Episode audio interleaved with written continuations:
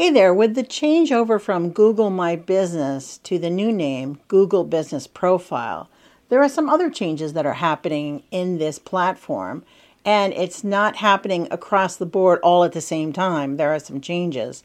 With reviews now, I've noticed uh, I was giving a review to somebody the other day, and um, I was looking at their reviews that they had already there, and there was the typical little button you could press that said helpful but right next to it to the right was another button that said not helpful. Aha! That has never been there before. So I've noticed it's not on all accounts. I quickly went to a review uh, with this particular account that wasn't one of my accounts. And there was a really kind of a dumb comment that had nothing to do with the store or the product, and they were just whiny. So I clicked not helpful.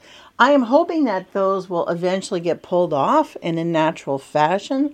I do not know the answer to that. I was looking all over the community platform today to see what the guidelines are for that, but you know, they're going through changes. So, my advice to you is if there are some reviews on accounts that you are very sure they are not helpful, go and click them and say that they're not helpful because people leave reviews for the weirdest of reasons sometimes.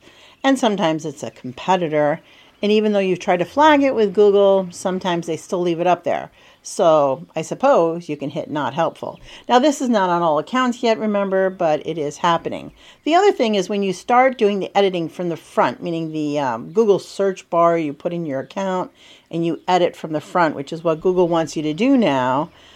It appears that you lose your ability to um, get that picture right in the right spot it doesn't always come up that you can edit. I'm hoping that they readjust that and they make that so you can edit it. Sometimes we're using images in different formats and it's nice to do a quick little edit. Uh, but the first couple of times I did it, it was uh, the way it was, and I had to go and fix the picture to the correct size. Right now, from Google, we're finding out that the correct size on these updates for Google Business Profile is 720 pixels by 720 of course, all this can change. They're doing lots of changes here with the Google Business Profile. Just stick with me, Jan Rossi from Marketing Residency, and I'll help you out and I'll give you the latest information that I can uh, gather here from my point of view. Hope you're having a great day. Have a great week, everybody. More tomorrow. Bye bye.